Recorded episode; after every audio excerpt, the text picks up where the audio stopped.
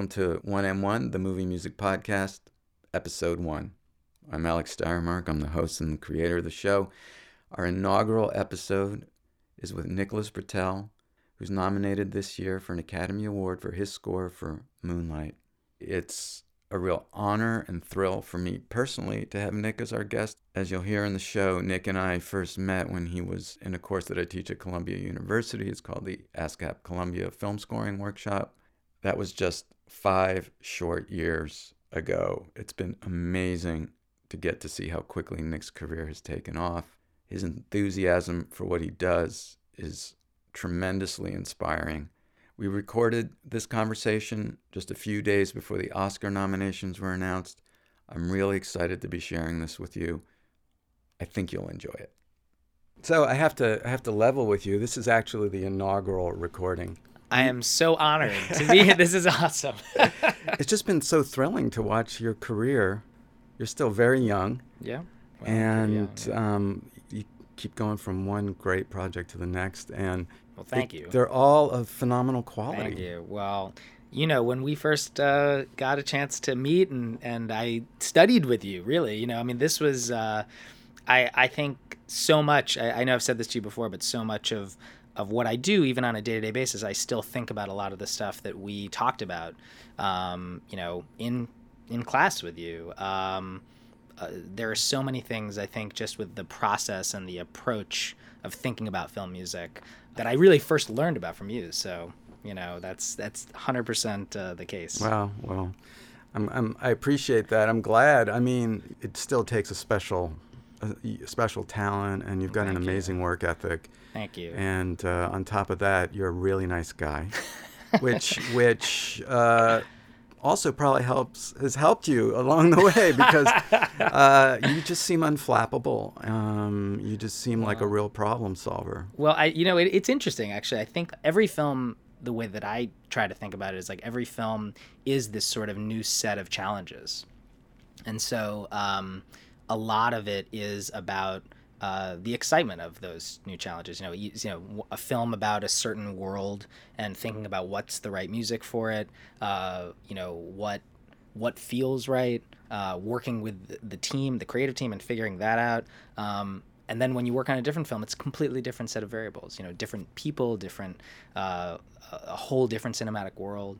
Um, so I think a lot of it is the, you know, staying excited about those new sets of challenges on each on each film. That's what gets me excited. You know, I think if it was something where I felt each film was going to be, oh, let's do that again, I, I, don't think it would be interesting at all. You know? Yeah, well, that I mean, that's that's that's great. I mean, and and if you look at, I mean, if you look at your projects that you've done. 12 Years a Slave, Free State of Jones, The Big Short last year, and this year, of course, Moonlight, which is getting incredible attention and accolades, and Thank all you. of all of it well deserved. It's just beautiful, beautiful film and beautiful music. Uh, but one of the things that strikes me is that in each one of those films, you've really done something completely different. You've tried, you've created a different palette. You've, it's, uh, I, I imagine the research that you put into it is is different, and I get the totally. sense from listening to your work that you that research is maybe a big part of it, and that you yeah. really enjoy that part of it. Absolutely. I mean, I spend a lot of time thinking about uh, what I'm gonna do before I do it. And and again, the big thing that I've found over and over is uh, it's it's kind of like you do all this work, you think about something very deeply, you do a lot of research, um, but as soon as you start actually working up against the picture, all of that may go out the window entirely, you know. Uh, and that's the thing that I think is always newly amazing in some way is that you really just don't know until you start there's this alchemy of putting music against picture that I don't think anyone will ever truly understand, which is what's awesome about it in some ways. You know, it's it really is this uh, sense of discovery each time. But that being said, I think the early stages of research of um, the thought process that goes into it, early conversations with uh, with the directors, with producers, uh, the screenplay. I think um, getting involved early has been helpful. Um, often, uh, you know, I've I've worked on some films where I've come in really, you know, at, the end. Um, but uh, with Moonlight, for example, uh, you know, I read the script first, um, and I think there's something about those first moments when you have a real emotional connection with a project right away from the from the writing. Um, and as I'm reading a screenplay for the first time, you know, I'm taking notes on everything. I'm sort of like writing down any ideas that I'm having, almost like stream of consciousness. You know, there's this kind of like just what comes to you. Um, and and I think similar to the first time that I've gotten uh, an early cut of a film. Uh, there's what I like to do is is just take the film and um, bring it into my system and just start trying different instrument sounds out in different colors and you know i'll play different types of things against it. Um, and it's almost like uh, you know you start choosing a color palette. You start seeing just what feels like it might somehow connect. And and it doesn't have to be something intellectually that connects which i think is what's so fascinating about it. It doesn't have to be something that makes sense. It could be something actually sometimes the stuff that works i think is the stuff that you know on paper wouldn't make sense at all but emotionally against the picture feels right somehow. Um, and i think that's the the beautiful stuff where you get this feeling um, of of discovery from it where something didn't make any sense at all you know i've had times where i'll i'll write something that i didn't think would work. You know, I was just following some idea, and then you'll put it up against picture, and not only does it work, but it even perfectly fits the length of a scene somehow and lines. You know, that's those are the things where uh, I've joked with with people. You know, it's almost like there's this like mystical thing.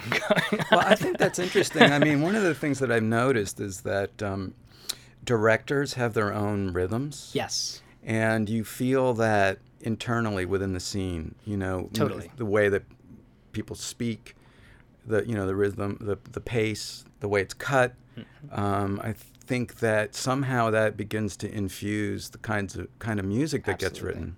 Absolutely, and I, I, think rhythm is a big part of it.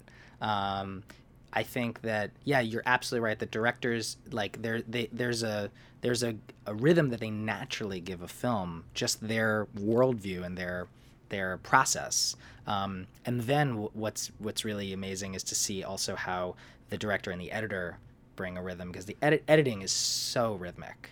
Mm-hmm. Um, and I think one of the um, you know something that I that I I think about a lot actually is the way in which rhythm works over the course of a whole film because I think that's something that oftentimes we don't you know we don't even realize how those things add up cumulatively over over an hour and a half to two mm-hmm. hours where you know an editor will give a rhythm that isn't just moment to moment. It's actually this very large scale macro kind of a rhythm of the way that the whole thing unfolds.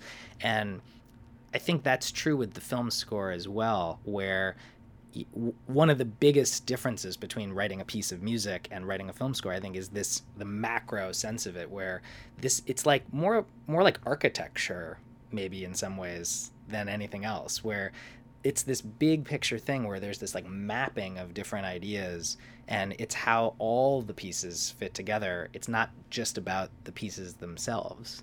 Um, well yeah. and also i mean the, the music itself has to have its own narrative arc. Exactly exactly. There has to be and and what's cool i think is that there's this moment at least that i've found on projects where you're you know up until a certain point you're trying to find ideas for specific places.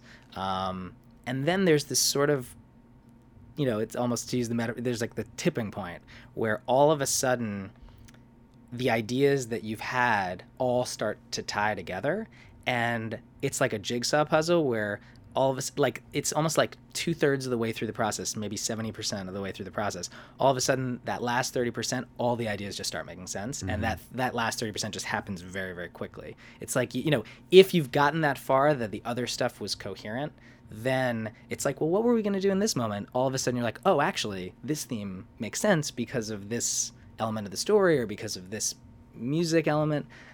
Along those lines, let, us just talk about Moonlight specifically sure. For, sure. for a moment. Yeah.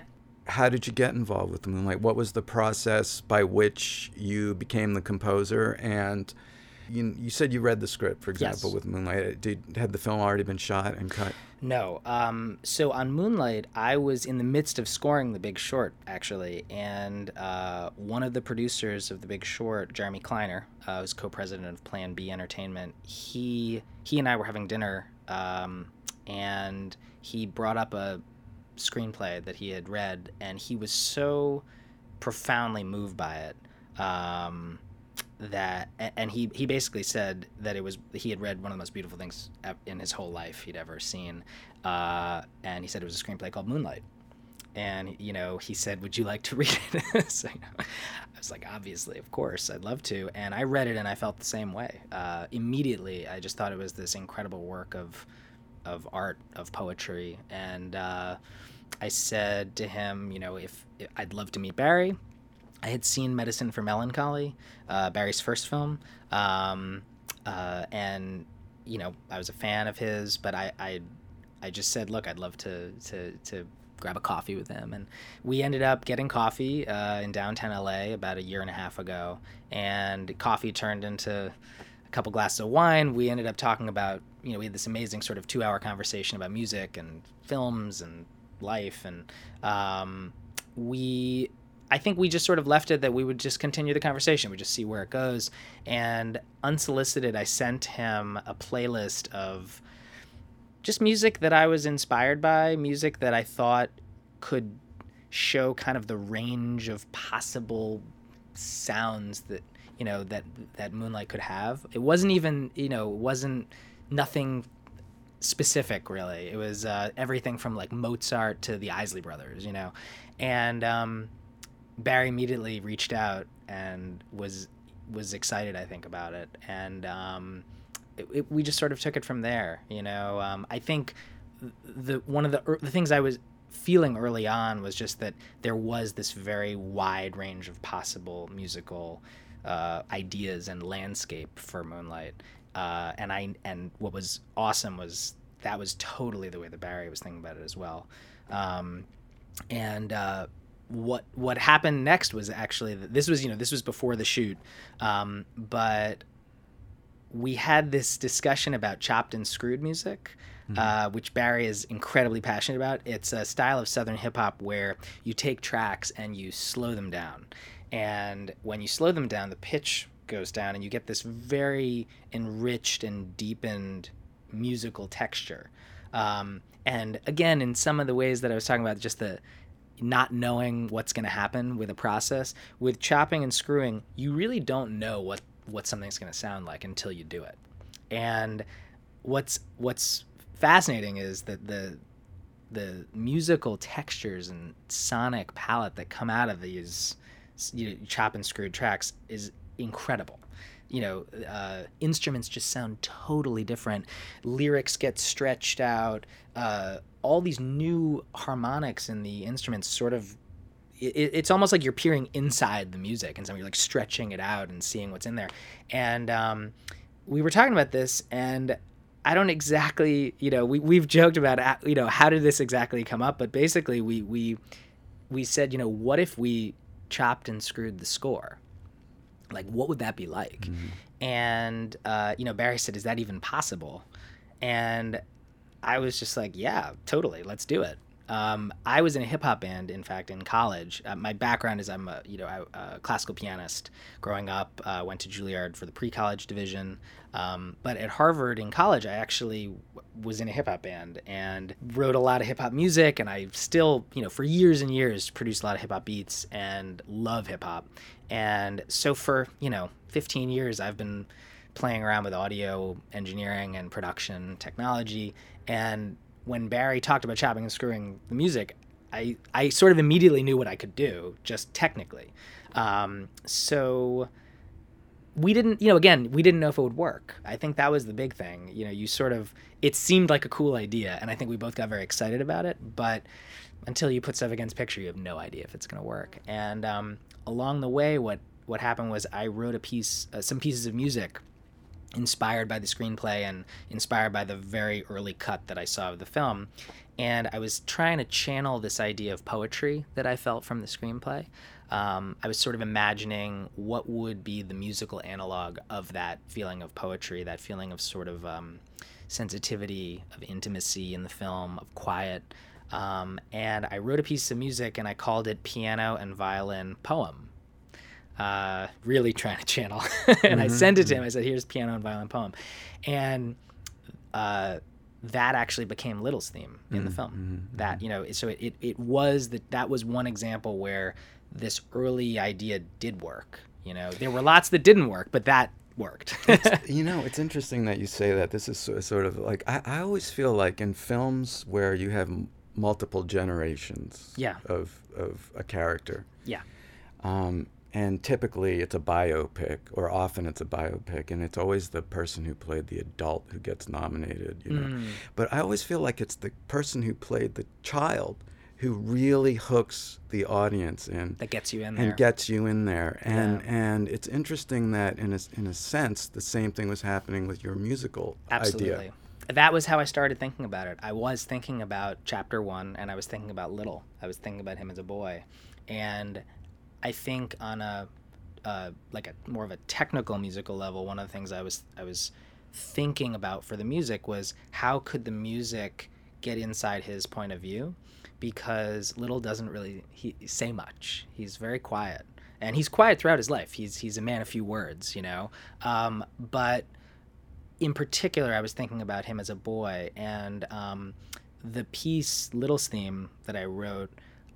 I think to me, you know, because because as a composer, I can only sort of go on my own feelings and and how things are affecting me, and I think that piece of music felt introspective to me in a way um, like when I hear it, when I you know feel that, um, it triggers a res- like a th- like sort of a thoughtfulness, um, almost like a meditative kind of a a feeling. Um, and I think that's that's what I you know I was feeling that for little like he you know his point of view he has so many feelings and there's so much in going on in his mind and in his heart.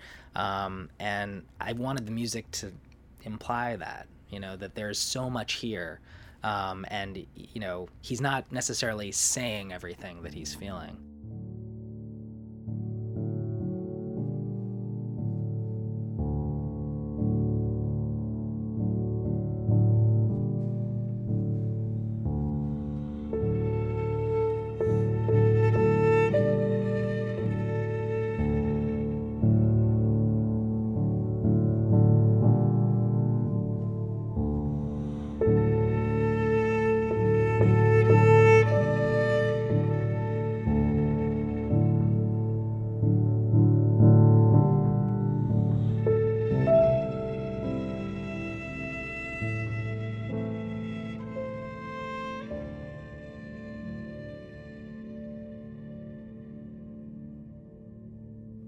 The interesting discoveries that Barry and I made was that the chopping and screwing aesthetic technique gave us a way of of transforming Little's theme while still allowing it to to musically, you know, stay keep its character. So we actually took Little's theme and at different points in the film, we would bend it and slow it and pitch it in different ways.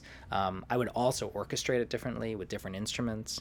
Um, but as you know, as Little grows up, as he as he grows up in, in chapter two, you know, it, you know he's Chiron, you know, which is his given name, um, and in chapter three he's known as Black. Um, in each chapter, the music the theme changes, but is still recognizably mm-hmm. Little's theme. So in mm-hmm. chapter two, we it's it's lower and deeper, mm-hmm. um, and then it actually takes on its most extreme transformation in the schoolyard fight, where um, I actually took Little's theme and slowed it so far down that it's over. It's like two to three octaves down, and I took a, a two versions of that and layered them on top of each other, and then I ran those through this like vinyl filter, and you you know when I listen to it, I you almost don't even recognize what it is at first. It's this rumbling thing. No, I mean yeah. at, at, at point. I mean it's they're not rec- necessarily recognizable Right. musical instruments. exactly. Did exactly. you record acoustic instruments first, or were these uh, like samples that you did this to, or So what was interesting with this, and, I, and this was something that I came to because of, uh, you know, from experience from other projects. As time goes on, I feel it's more and more important earlier in the process to record with real instruments, um, if possible. You know, if you're recording for an orchestra, you can't you can't do that early. but um, with something like Little's theme, I recorded it for piano and for violin. Uh, my my dear friend Tim Fain is the incredible violinist who worked with before? I have. Bunch, he, yeah. We worked on uh, Twelve Years a Slave together. He he is actually the violin sound that Chiwetel is playing throughout. Right, because you Um, wrote all the all that. You, you were the one that was responsible for all that music that's played on, on-camera, camera, and yes. and um, the vocal arrangements as well. Yes, exactly. So I wrote and researched and arranged all of the on camera. Amazing. It, it really. I mean, it's so obviously it's so essential to what the story is. Well, that was an unforgettable project. Yeah. You know, uh, for me, um, I was just so honored to be a part of that project. Um, but uh, but Tim, you know, his sound is very particular. I think the sound that he generates from the violin. I, I often joke it, it it it sounds it almost sounds like a viola. Like he sa- it sounds richer. In, in texture, like his se- his notes sound thicker,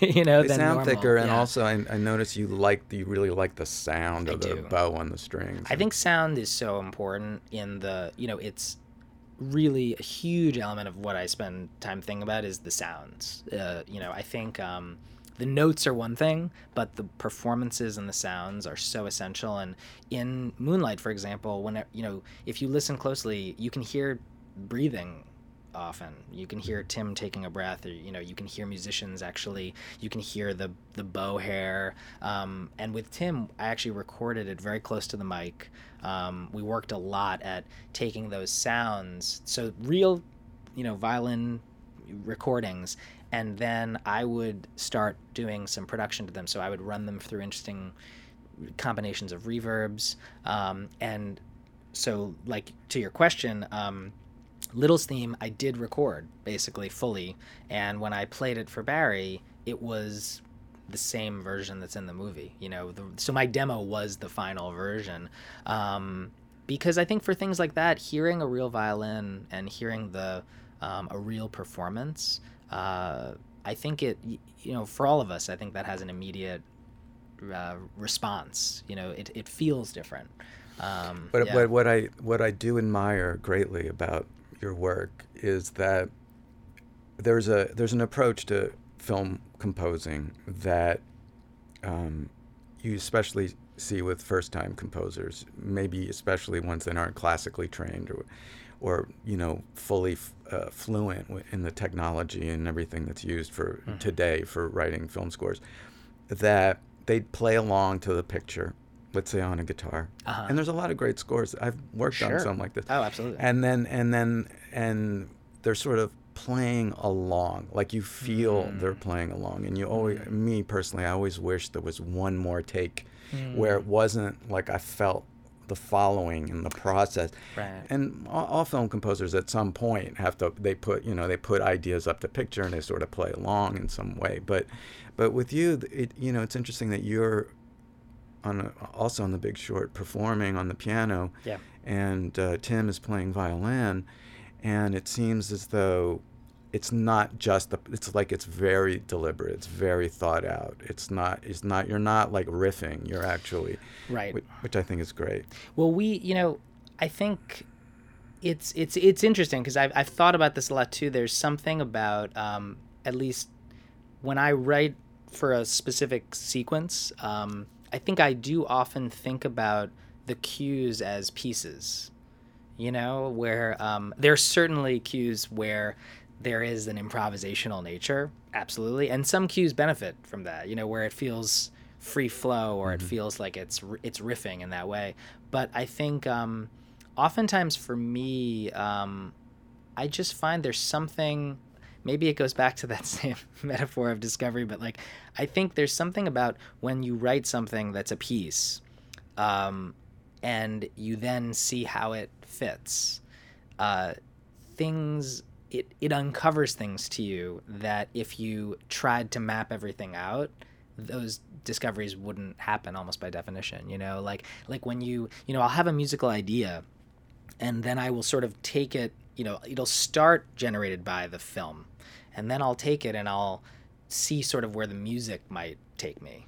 So then I'll work on it as a piece of music and then I'll go back and put it against picture and see where that that then takes me you know um, so there's definitely stuff that happens away from the picture and i think it's that sort of back and forth in a way that is interesting for me to see you know because you there there are so many times where when when you do that process um, it it changes your own perception of the scene where you see the scene differently. You know, all of a sudden you notice something you didn't notice, or something lines up in a way, or or actually, I've even had the experience where you'll put a different piece of music somewhere and you notice a piece of dialogue that you didn't even hear before. It's weird, you know. Mm-hmm. It's the mm-hmm. way that your brain sort of responds to stuff. Um, so, so I think absolutely with like Little's theme, it was it was written as a piece, um, and uh, and I didn't necessarily know where it would go in the movie.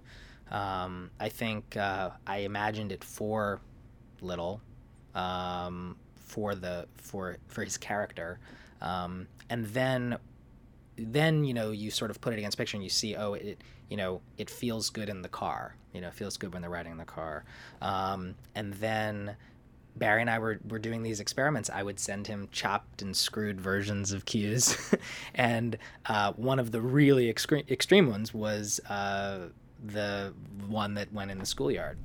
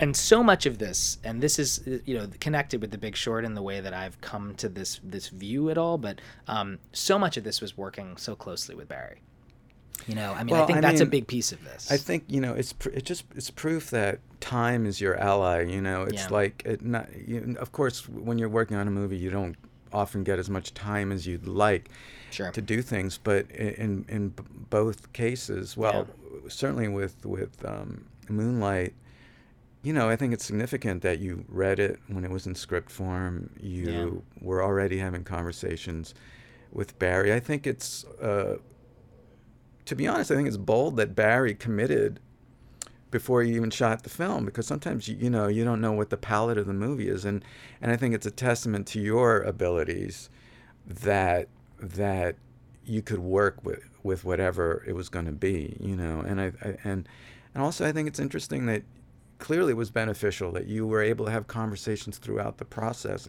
100%. I think so. I mean, working with Barry was very inspirational musically for me you know certain i mean creatively artistically um, we had so much fun on the project actually that was and and and this is where it's linked to the big short not only did i meet barry while i was working on the big short but the experience i had on the big short taught me so much about the way that i wanted to approach film scoring going forward actually. Uh, when i was working on the big short and this just sort of happened it wasn't planned but um, i live in new york and i would go out to los angeles uh, to work on big short with adam mckay and hank corwin our incredible editor. And uh, i would fly out and uh, i was i was given an office uh, in technicolor which is on the paramount lot and it was right next to the editing room where Hank and Adam were working. And we found that you know I brought some of my gear and I brought my computer and a keyboard and everything. And we just found that on a sort of daily basis you know I would walk into their room or Hank would come in and he'd say hey I'm working on this thing. You want to come take a look? And I'd go in and take a look. And then Hank would come by and he'd say hey you know this sounds pretty cool. Why don't we try? And all of a sudden this just like workshop developed where we were the, making the movie together uh, as it was being edited, trying things out. And Hank Hanks joked about it that it was it was like we were doing jazz, we were playing jazz, you know, uh, just moment to moment. And I think it was not only was it fun, but there were a thousand discoveries that we made that would never have happened if we weren't in the same room. You know, the type of thing where Hank would just say, "Yeah, I'm trying to figure something out on this scene," and I would say, "Oh, you know, let's just put this up there and see what happens." You know, I just wrote this thing. You want to, and you know, it, you know, like nine times out of ten to be something interesting, which which you know is never it never works that way. You know, or had never worked that way for me, where we just got into this zone where we were riffing on stuff together while the movie was being cut and uh, you know we've all said since then that that not only was that an amazing experience, but we all just as much as possible want to work like that in the future. You know, it's um, it's uh, well, it's kind of a luxury, but it's almost um, obvious. You know what I mean? It's sort of like um, you know the, the the program that I teach at Columbia. Yes. w- w- I- It's third year graduate film directing students, emerging composers. Everyone's very early in their careers. Yeah. And at a certain point, uh, oftentimes one of the filmmakers will say to me, "Well." I don't know. It's not working with the composer. I I emailed them all my notes. exactly. And I'm like, email? Yeah. What are you talking about? Email? You need to go and you need to sit in the same room. hundred percent, hundred percent. People know. I, I mean, it's so tempting now Yeah. to, especially people can live anywhere they Yes. want. Yes. They have their. Most people have amazing home studios now. A lot of filmmakers edit at home. Totally. It's uh, it's entirely possible for everyone to be in their little isolated spaces and send things back and forth via email. But really, Yeah.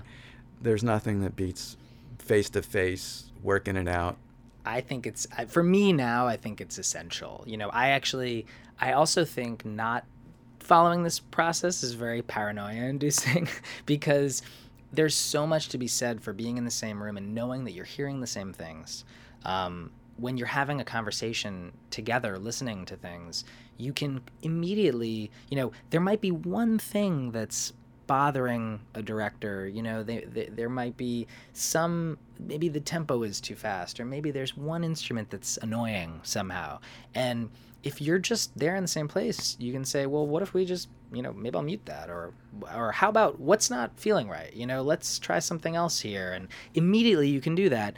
And i think that that, that that's on sort of like avoiding uh, avoiding problems. But on the plus side just on a constructive side you can say hey we there's no music over here right now. Why don't we just try a couple of these pieces i've written like, what about that you know? Or or you know immediately you can then say well how did that feel? Maybe we need something the opposite of that.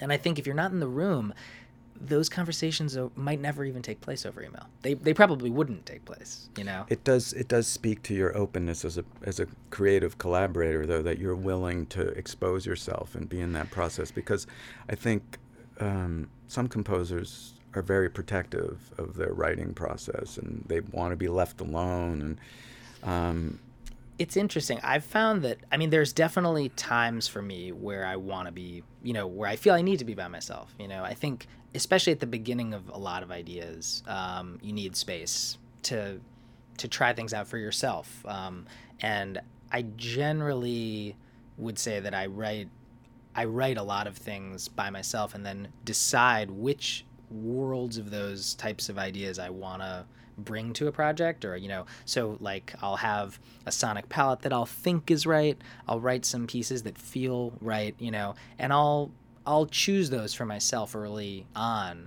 Um, and I think once you start doing that I try to take the mindset that um, when you find things that don't work you know I try to view that as as a helpful discovery you know because I do feel you have to have this sort of faith that you're gonna find stuff.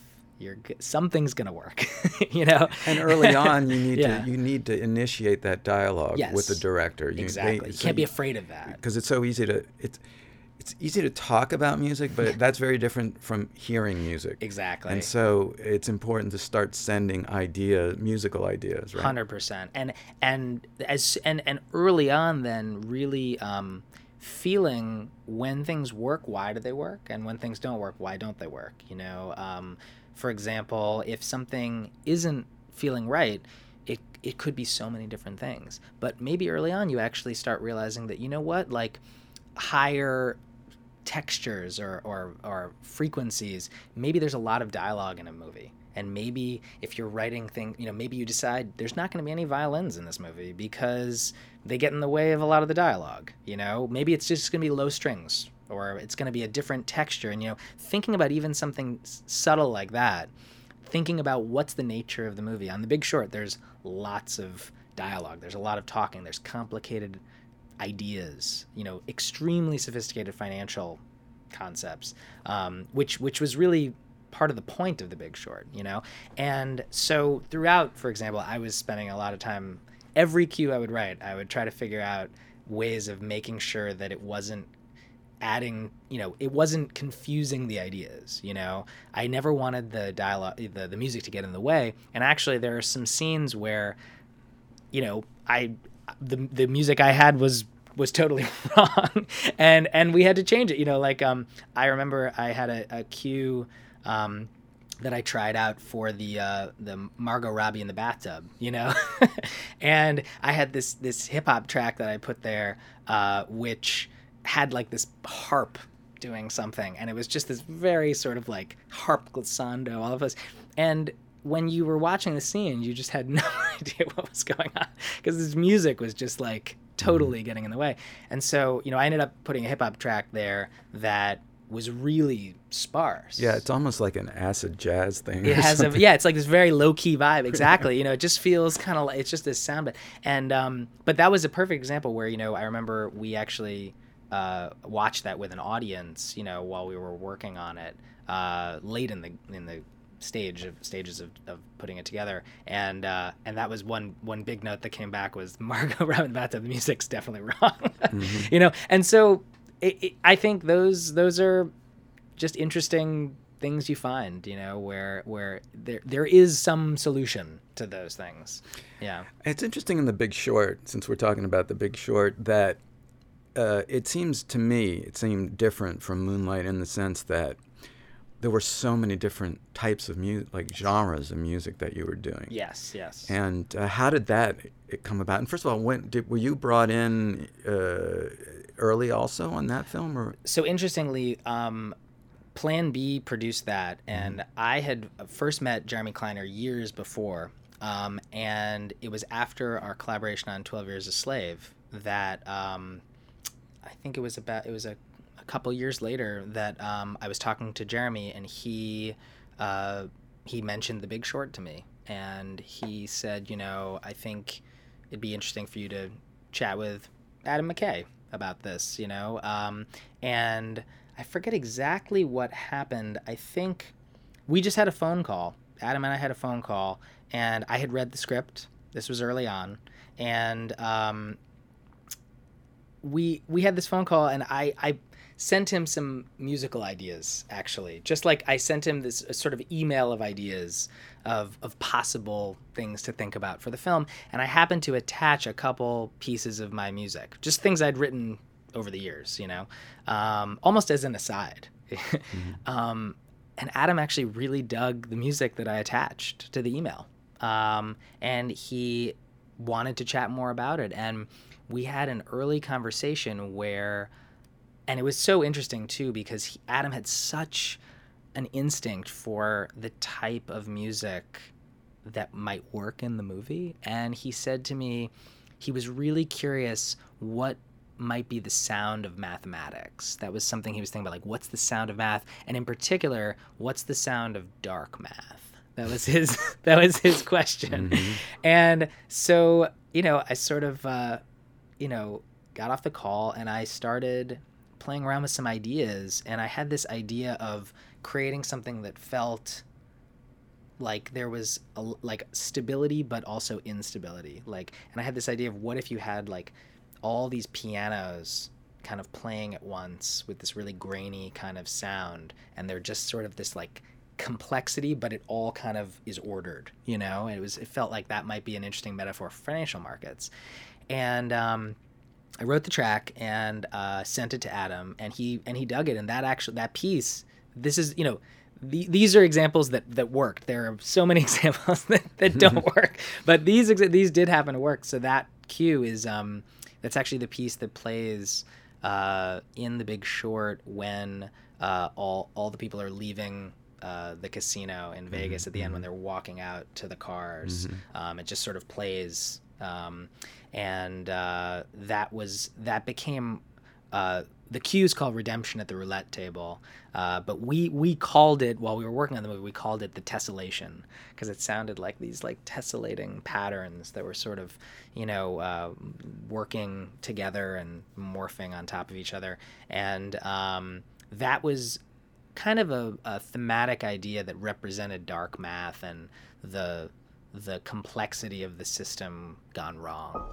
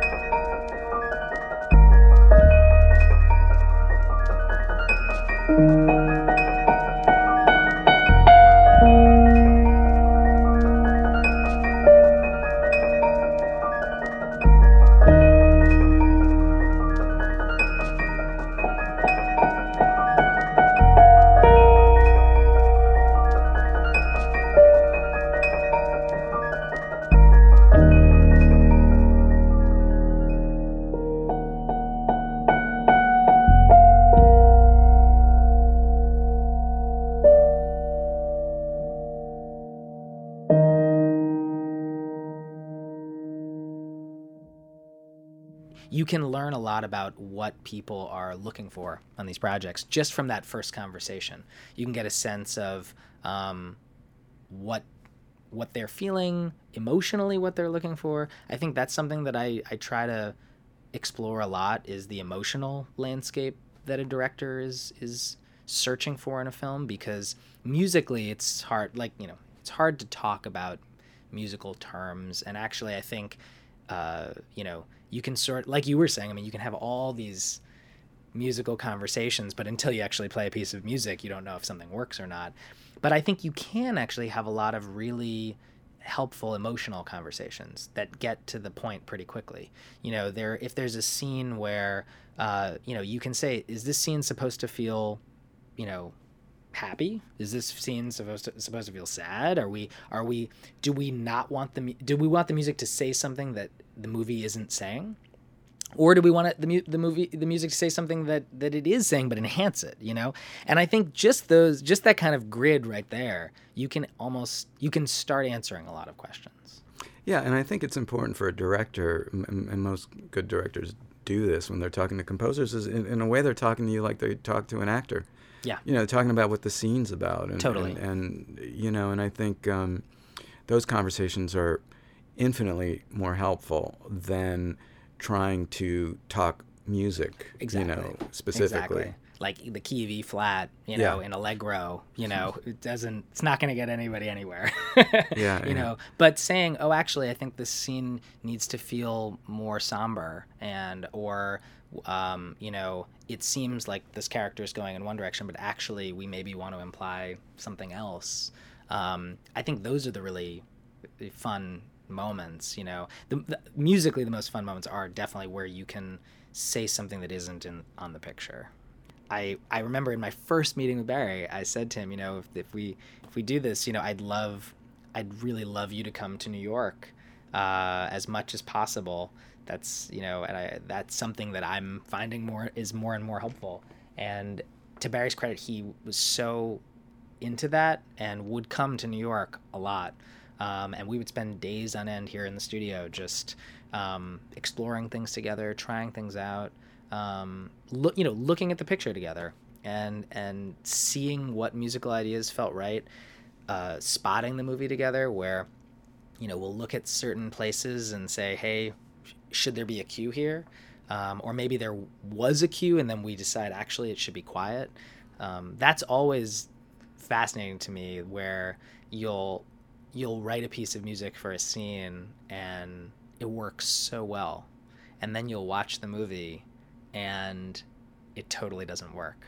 You know it's this it's like the micro works but the macro fails. Mm. and that's something that I, I think is is sort of almost like impossible to know. You just have to you know watch the movie and and see how things feel and be kind of open to that. Um, but but that that's the type of stuff that Barry and I would do where we would really look at scenes and say you know should we do something here? And Barry had amazing you know insights into different places in the movie where he just knew in a lot of places that you know what no I don't want music here. You know he would say you know I would say hey should we try something? He would say nope I'm good with that. We're you know I don't want music there. And he was totally right. Every moment he he had an instinct for it that he just felt um, and I think for me so much of the process is tr- is you know I'm just there to help the directors you know uh, execute the vision that they want for the movie you know? I, I like if i can somehow bring music that feels like that's the music they they imagine for the film that's the goal you know? It's not like for me it's not for me to have my music there as this concept in the film. Like i want the music to feel for the director like it's their their music you know like it was um, part of the movie somehow so so that's why you know his instincts like that's that's exactly right you know Well, the the film has so much restraint, and which gives it its dignity, you know. And your performance, actually, of the music is very empathetic. It's just really sensitive, which I think is beautiful. Yeah. And um, from the very first note that you hear it, it there's such intentionality. It's it and and well thank you it tells the audience that they're in good hands with this movie.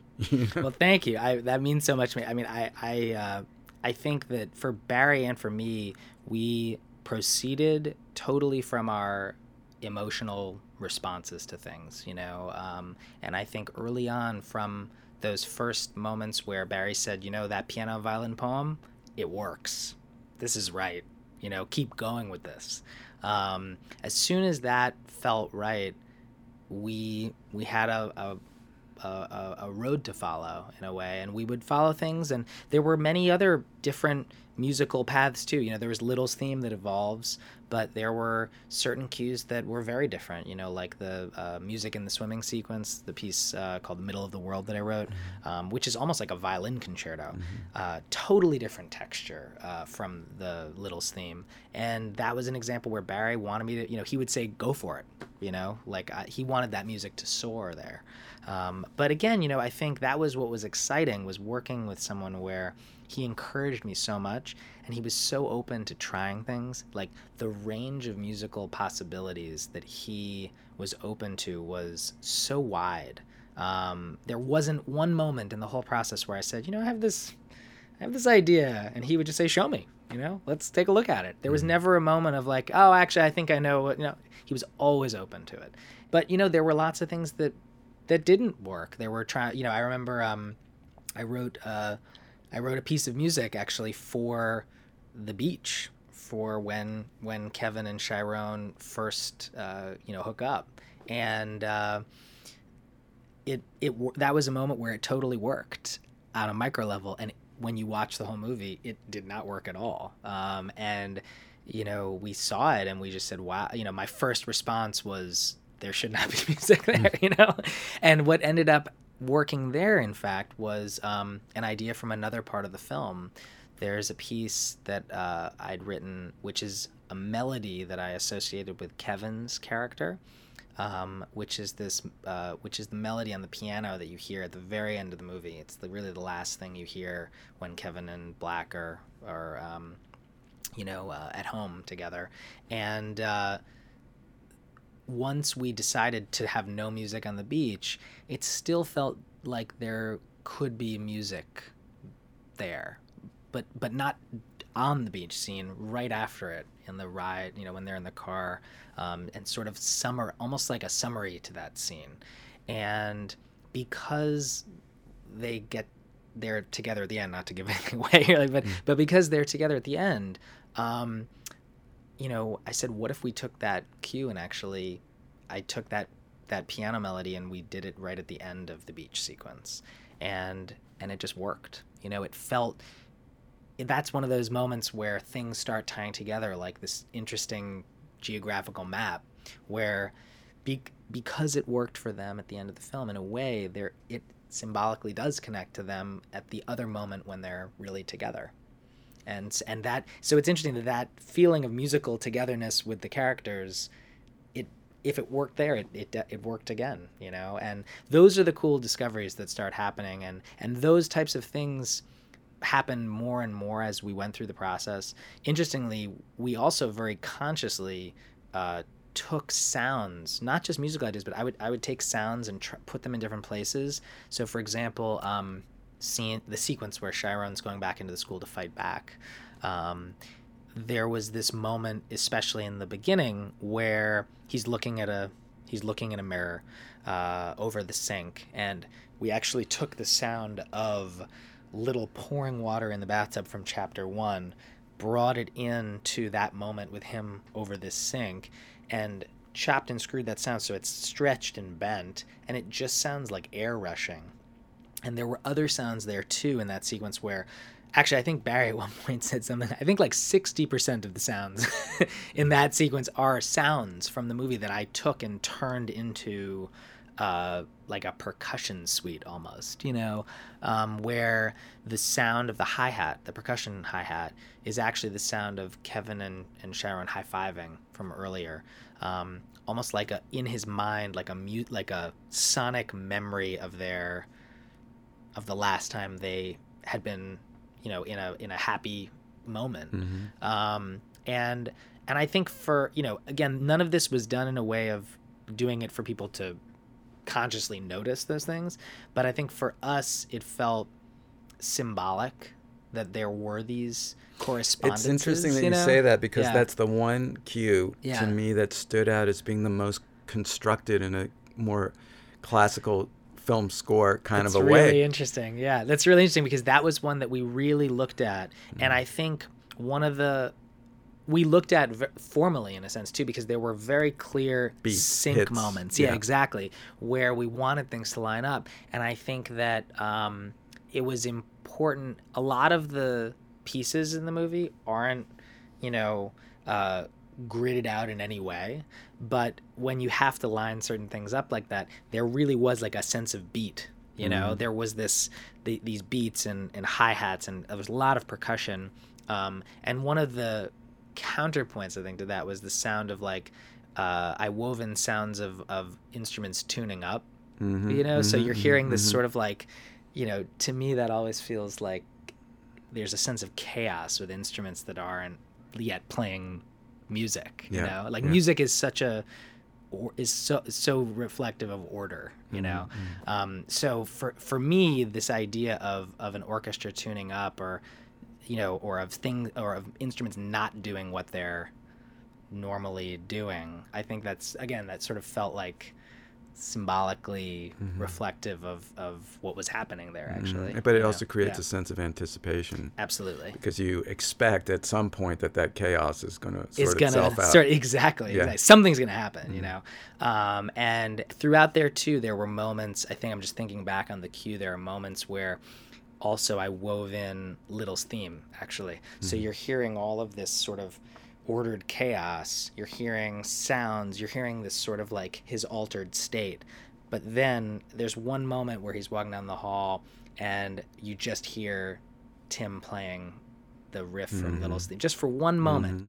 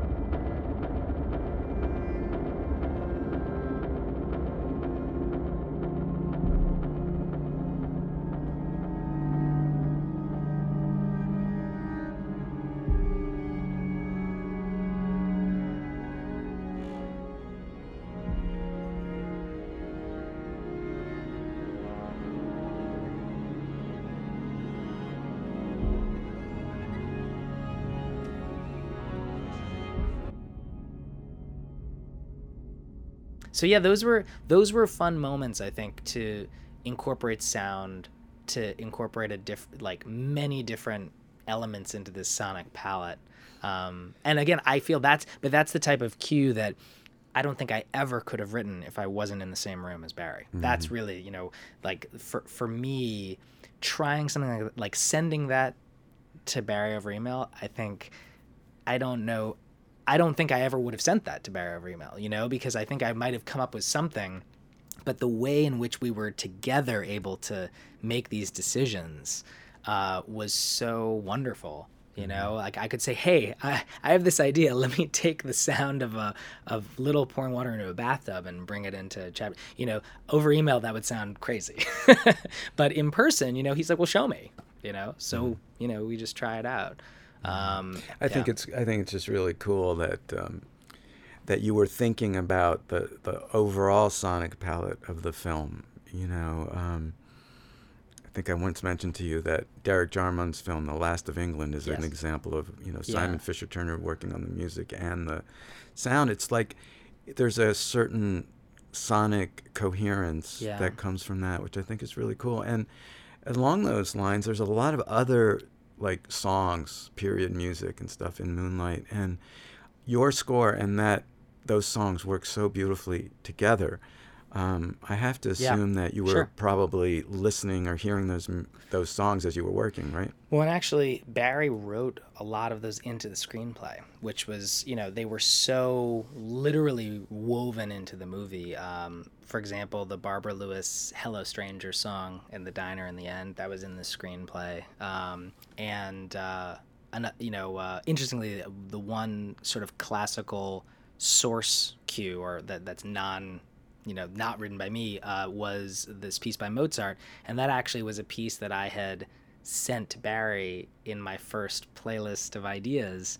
Um, I it was just this piece of music that I thought was so incredibly just otherworldly beautiful music. Uh, it's this movement Laudate Dominum from a Vesperae Solennes uh, by Mozart, and we actually recorded the version of the movie was recorded by us um, by the players um, for the score and we you know made it for the movie.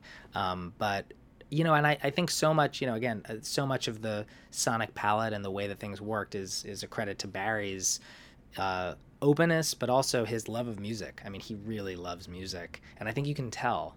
You can tell uh, that he was so excited about the the musical language that could happen in Moonlight. Um, talk a little bit about the players. Your wife played on that. Yeah. So uh, Caitlin played on it. Caitlin Sullivan, my wife, uh, played on it, and uh, Tim Fain. What did Caitlin play? Uh, so Caitlin's a cellist, uh, and Caitlin played. Um, there are there's cello featured in in different parts of the film, and uh, Caitlin played in particular. There is a um, a lot of cello in in the third chapter of the film, uh, which is. Uh, the version of Little's theme is called Black's theme there, and um, that is really it's cello, but it's actually cello that was recorded, and then I sort of screwed the sound, you know, if you will, and, and pitched it down. So one of the interesting things is when you're hearing cello in the film, it doesn't always sound like cello.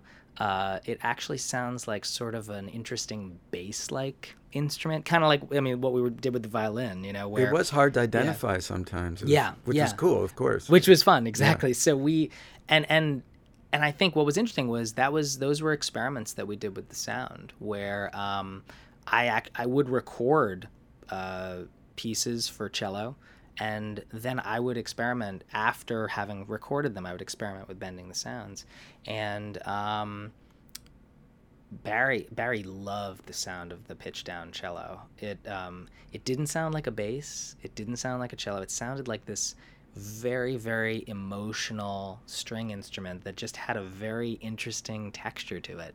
And um, I have I have the original version, and then I also have the you know the I was listening the other day to the original and then the the pitch down version.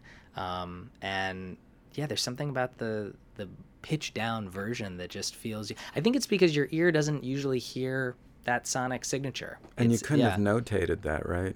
Or, Uh, I couldn't have notated the pitch. The piece was notated out. That piece but I mean, to notated get it, it wasn't playable wasn't. Yeah, that on the be- cello. It had to be pitched I- down. exactly because it's not. It's it did some of the notes go below the range of the cello, Mm-hmm. um, and even if they were played on basses, they wouldn't sound the same. There's just something. Mm-hmm. Again, it's something about hip hop in particular, and I, I think that was part of why it worked in some ways. That there's something about, for example, in hip hop when you when you sample certain songs.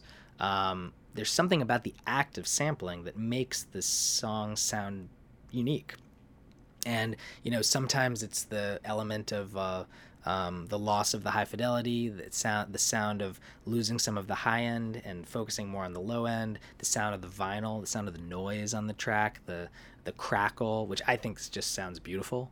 Um, but there's also something about pitching things and having them exist in a different sonic register.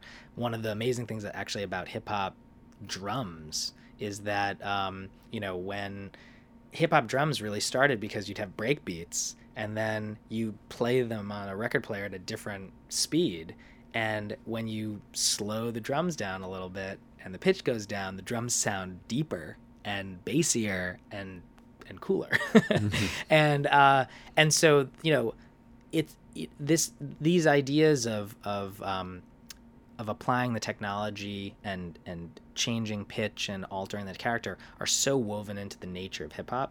And I thought one of the Barry and I both thought one of the really interesting things that we explored was what do you do what if you took that same technique but applied it to orchestral music? So that was sonically i think that was really what we were going for was this classical let's say music that just has a has much more low end actually. I mean there's this rumbling and this sort of ex, it's a deeper texture than really you can get on these instruments it, that you know you can't create that just by playing them mm-hmm. how did you meet your wife what what we both went to, uh, so we both went to Juilliard during the pre-college program. So you grew up in New York. I grew up on the Upper West Side. Okay. Uh, and my family moved to Westport, Connecticut uh, when I was 13, mm-hmm. and I went to high school in. Uh, New Haven, Connecticut. Actually, I went to a high school called Hopkins, mm-hmm. and I would commute into New York to attend the Juilliard pre-college. Mm-hmm. And um, my wife and I were there for four years together, and we actually never met because pianists are we're sort of loners, you know, and we don't play in the orchestra. So everyone else meets each other, and we you know we don't really know that many people. Um, but we both attended the Aspen Music Festival the summer after graduating from high school, and we met there. Wow. So we met high school right, sweethearts. We met. so of? we did. We dated for about two weeks, uh, and then we broke up actually because we were both going away to college. You know, we were mm-hmm. trying to be very mature, and uh, we ended up getting back together about seven years later. That's amazing. So that was the yeah, and so, and she went to Eastman Conservatory for undergrad, and she got her master's at Juilliard. And w- did, were you studying music at Harvard? Or? I studied psychology actually. Um, I took some amazing music classes at Harvard, mm-hmm. um, but I studied, uh, yeah, I studied psychology. I was always fascinated with music and the brain. Um, I was able to take a few supervised reading courses with professors um, and study and, and get a chance to read literature on uh, neuromusicology. Um, but yeah, my degree is in psychology. Huh. So, and I was in my, I spent most of those years also playing with my band and. And what uh, was what was your band? Our band was uh, called the Witness Protection Program, mm-hmm. the WPP. That was our, and we we had a blast. I mean, we toured a lot. You know, a lot of the colleges in the Northeast. Um, we we actually opened for Jurassic Five and Blackalicious uh, mm-hmm. at one point. Um, we we used to play a lot of shows in New York. We used to play at um, Arlene's Grocery and uh, CB's and Don Hills and Lions Den. Mm-hmm. Um, in a lot of ways, I think being in the band um, was s- so inspirational for me as a musician. I had grown up as a classical musician, um, and being in the band, I wrote a lot of the tracks that we would play, and I got into a habit of writing music all the time for the band. And in some ways, um, I think it was that habit of constantly writing music and thinking about writing music that, uh, you know, we were talking about rhythm earlier. You get into a rhythm. Uh, it sort of made writing music feel very natural to me. Uh, when I was younger, I would write pieces. I was always, you know, even when I was young, I wrote pieces. But I think there was always a sense of like formality to the idea of writing a piece of music. And when you're in a band, you don't think that way at all. You're just writing music because you're going to play it. and it's more natural, actually. And um, it really opened up my whole creative process being in the band. I owe so much to that experience and um, and to being on stage. I mean, there was something.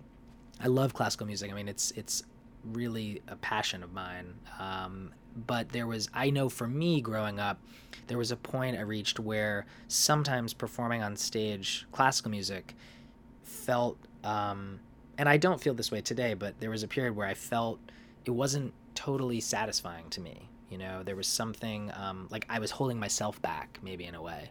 And um, performing with a hip hop band, like, it was so exhilarating actually um, and the live nature just felt so wonderful Um, and I think it really, you know, it, it, was a it was a fantastic experience in the way of sort of like again just opening up my creative process. I, have noticed that compose film composers who are also performers um, have this uh, other skill, which is comes in handy in a recording scoring session where things aren't going well. Mm.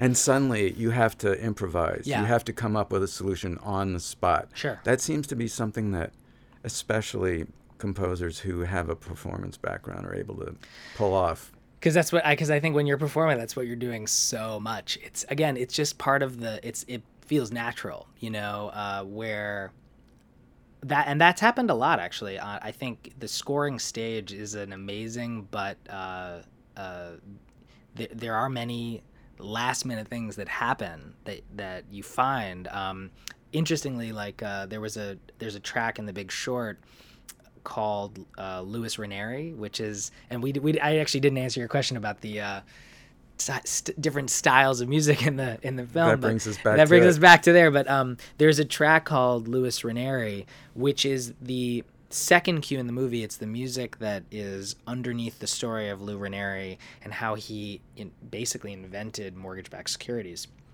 and it's telling the story of 1970s how banking was boring and then there was this guy Lou Ranieri and he and in his you know in his world he was he was a god and it go and Ryan Gosling's giving this voiceover and it sort of tells the story of how banking evolved through the 70s into the 80s and and where it went from there and the track I was trying to channel this feeling of like 1970s sort of soul funk big band and um I I had written it out and you know I demoed it out and Adam was was excited about it. He thought he he was like let's do this. Um, so we got to the stage and it was it was totally working. But actually I'd only scored it up to a certain point, and Adam said, you know what if what if the cue keeps going? You know what if um, when there when I think there's a line where he says you know and then you know, and then the banker went from the country club to the strip club, you know, and it was this sort of moment of symbolic change in banking. And right there, you know, I was like, okay, well, yeah, let's have it. Let's have the cue keep going. So, you know, all of a sudden, you know, we say to the, we had an amazing band of musicians and we said, you know, let's, let's modulate it up half a step and let's take the form and and keep it going but let's let's add in a rock guitar here you know?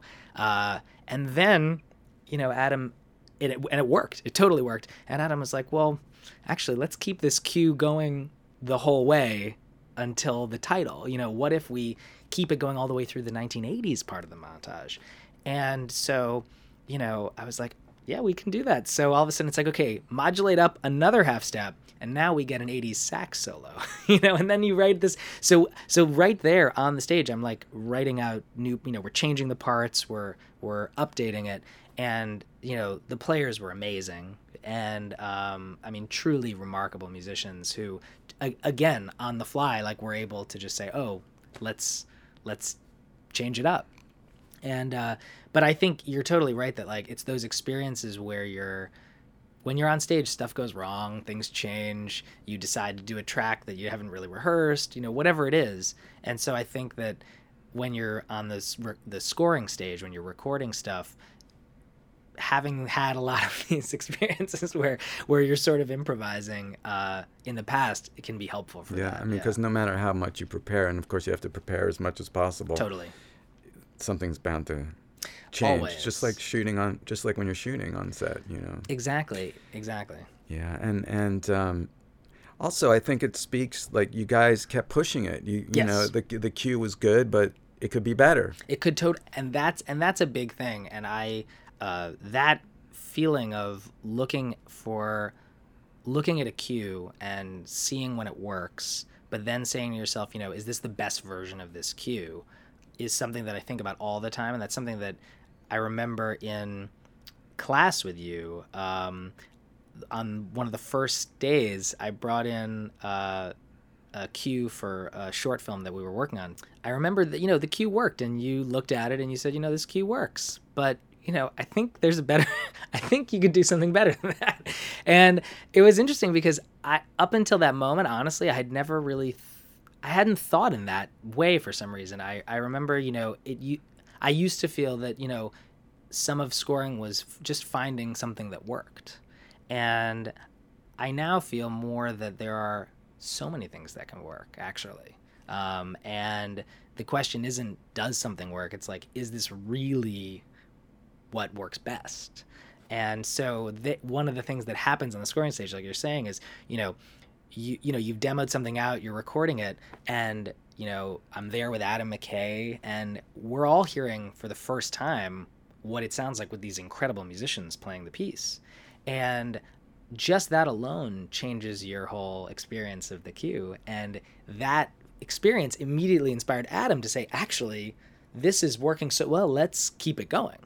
So, the, you know, there is always this feeling of like, what is the best version of this? And kind of rolling with it like oh yeah actually this cue could keep going. We had another cue that followed that cue and that cue ended up getting almost entirely thrown out because this lou cue sort of took over because again it was it was better. It worked better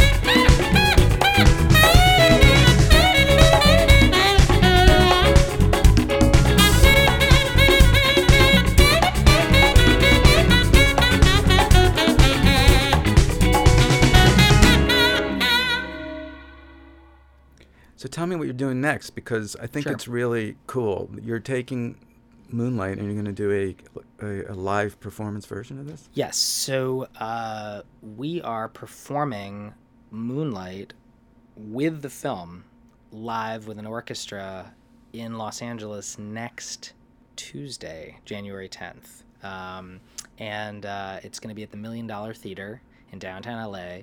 And uh, it's a really interesting experience for me. I've never done that before. I've never performed a, a a score live with a picture.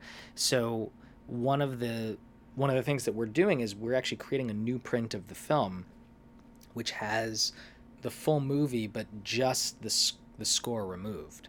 So we are the score, and um, there have been a lot of interesting uh, challenges with that, in particular because of the the chopped and screwed approach. So we've figured out interesting ways of realizing some of that live, uh, which through a variety of techniques.